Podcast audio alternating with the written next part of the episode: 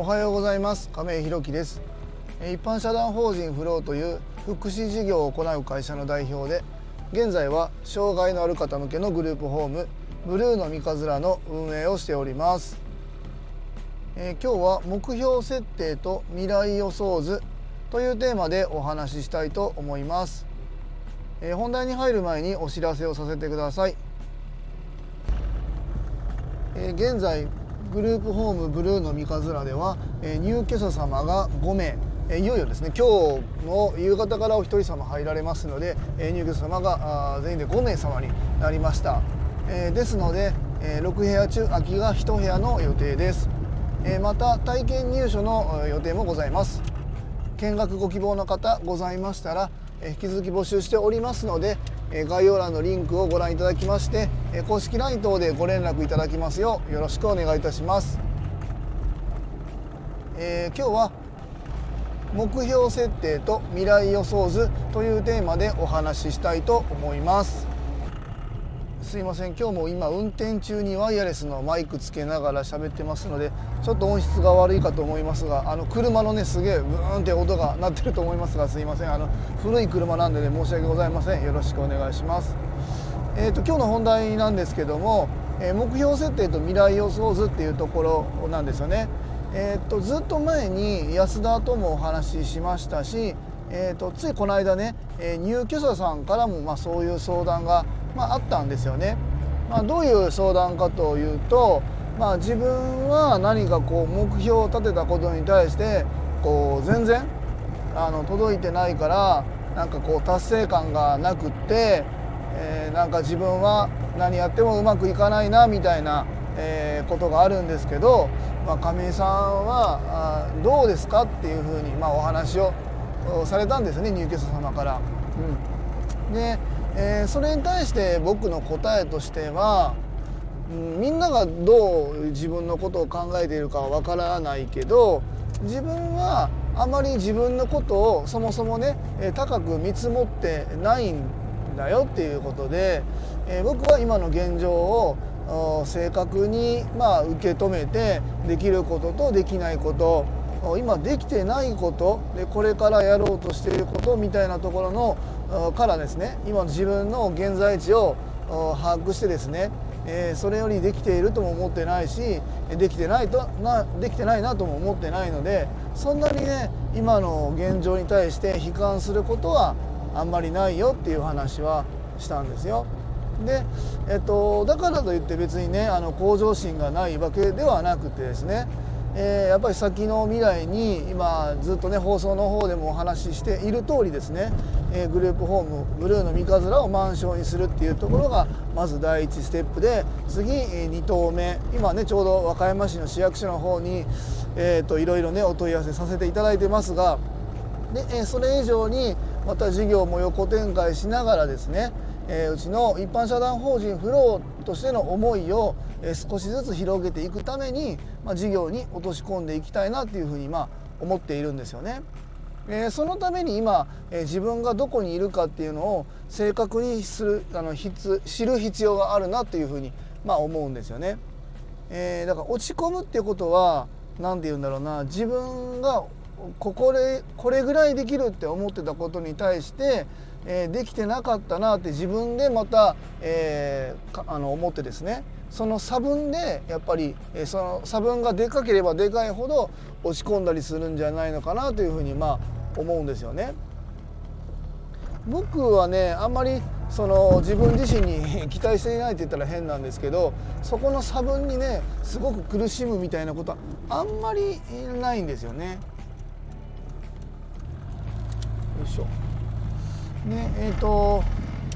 まあそのその代わりといったら何なんですけどもまあ自分のペースを崩さずにまあいろんなことができていってるのかなというふうにまあ思います。でまあ自分のペースを守るっていうことは、まあ、反面あんまり他人のペースに合わさないっていう、まあ、あのデメリットもあるかとは思うんですが、まあ、あの自分がやりたいことに対してまあ、自分なりに、えー、正確にアプローチしていくっていうことが、まあ、大切なのかなというふうに思いますので、まあ、そこはね、まあ、今後は社員もどんどん増えていくでしょうし自分のやり方っていうのも見直す時が来るのかなとは思うんですが今のところはまそうやって進めているかなっていう感じです。でねあのなっていたい未来みたいなところ未来予想図のところなんですけどもここもね僕あんまりねそのあのなて言うんだろうな高い設定というか、まあ、目標は大きくは持っているんですが、えー、突拍子もないことをどんどんどんどんこう考え、考えてるのかな？分かんないですけど先のことなんでやっぱりねやっぱいくら考えても分からないしもちろんこの間までねあのマスク、まあ、まだつけたからダメなのかな僕はあんまつけてないんですけど、まあ、マスクしてたようにコロナが来てみたいなで2年3年と、えー、いろんな事業だったり業界が止まったり、えー、衰退していくみたいなことって予想できてなかったと思うんですよね。このつい5年の間にそんなことが起こるんですよね。でそれ以外にも今チャット GTP が来たりまあ、いろんな分野でいろんなことが起きている中で今から30年50年先の未来ってなかなか描きにくいなっていうふうに僕の中では思っているんですよね。えー、なので直近の1年2年3年5年ぐらいまでの目標設定しか今のところ自分ではしていないです。うん、なので、まあ、3年から5年でできることって言ったらそんなにないですよね大きくね。だから今目の前にあることプラスあと2歩先ぐらいの未来を見てね、えー、今自分の中では進めているつもりです。えー、なので、えーと、そこに対してアプローチしてるのですごい目標が高いわけでもないのでそこに対して焦ることもまあないっていう感じなんですよね。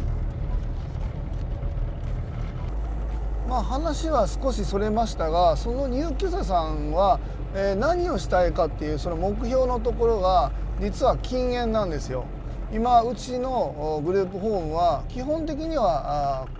え、室内では禁煙、まあ、基本的にはというか自分のお部屋ではタバコ吸わないでください。で、えー、施設内に喫煙所があるのでそこではタバコ吸っていいけど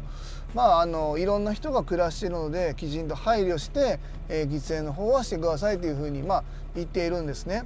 でその入居者さんがタバコをやめたい理由っていうのはまあその体のこともあるんですけどもやっぱりその金銭面のところなんですよね。今僕もタバコ僕も吸ってたことあるんですけど今なんかどうやらタバコが500円以上するっていうのは 聞いているんですがまあその方もねそれで本当はやめたいんだけどやめれずにタバコのお金がね毎日毎日もちろんなくなっていくから金銭面的にもちょっとえー、負担があってですね、えー、やめれないのことが苦しいと。で明日からもう全然タバコ吸わないみたいな目標を立てては、えー、そこに、えー、行かずに、えー、挫折してまた何かこう自分に対してねまだできなかったみたいな感じで、え思っているんですけどもなんかねその辺はちょっと僕もねまああのそんなに0100でやめるのは難しいんじゃないのっていうふうな話はしてるんですよね。で今その子は夏ぐらいになんか友人とね USJ に行きたいっていうのがあるんですよ。じゃあそれを目標と一緒に絡めてみたらどうっていうお話はしてて、えー、夏に行くあの USJ なんていうのがそんなに遠い先の未来じゃないじゃないですか。で今が4月だからまあ8月ぐらいとしてもあと4ヶ月ぐらい先の目標で、えー、今ねタバコまあ例えば1日600円かな？ぐらいで、えー、30日やったら6歳1万8,000円ぐらいかな？使うのをまあ8,000円とか9,000円の予算に抑えて残りをまあその時の USJ に行く時のお金に置いとく。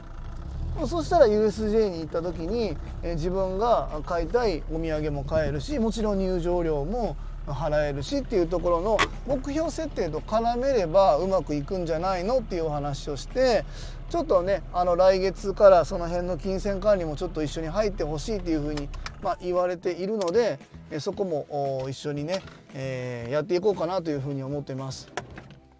まあ、何が言いたいかと言いますとですねあんまりその遠く先の未来を立てずに、えー、自分が思う2歩ぐらい先の目標を立ててですね今現状どれぐらいの自分がところにいるのか、まあ、さっきの話で言うたら、えー、タバコをやめたいっていう自分とやめれない自分えー、0で0か100だったらやめるかやめないかなんですけども1万8,000のかかってる費用を9,000円にするとかだったらまだなんとかね、えー、ちょっと減らせそうじゃないですか。そういう、えー、自分の現在地と目標設定のっていうのをうまく立てることっていうのがすごく大事なんじゃないのかなというふうに思います。この入居者さんだけじゃなくって、えー、僕もそうだしスタッフにもそういうふうに今お話ししていて、えー、それはどんな事業であってもすごく大切なことなんじゃないのかなというふうに思います。えー、今日は目標設定と未来予想図というテーマでお話しさせていただきました。一般社団法人フローでは障害のある方向けのグループホームブルーの三日面を和歌山市の三日面というところで、えー、先月3月 ,3 月から入居開始いたしました、えー、それに伴いまして入居者様を募集中です、えそちらの詳細などは公式 LINE やノートでもご案内しておりますのでぜひ概要欄のリンクからご覧いただきますようよろしくお願いいたします。え最後までお聴きくださりありがとうございます。次回の放送もよろしくお願いいたします。え今日も素敵な一日をお過ごしください。一般社団法人フローの亀井弘樹でした。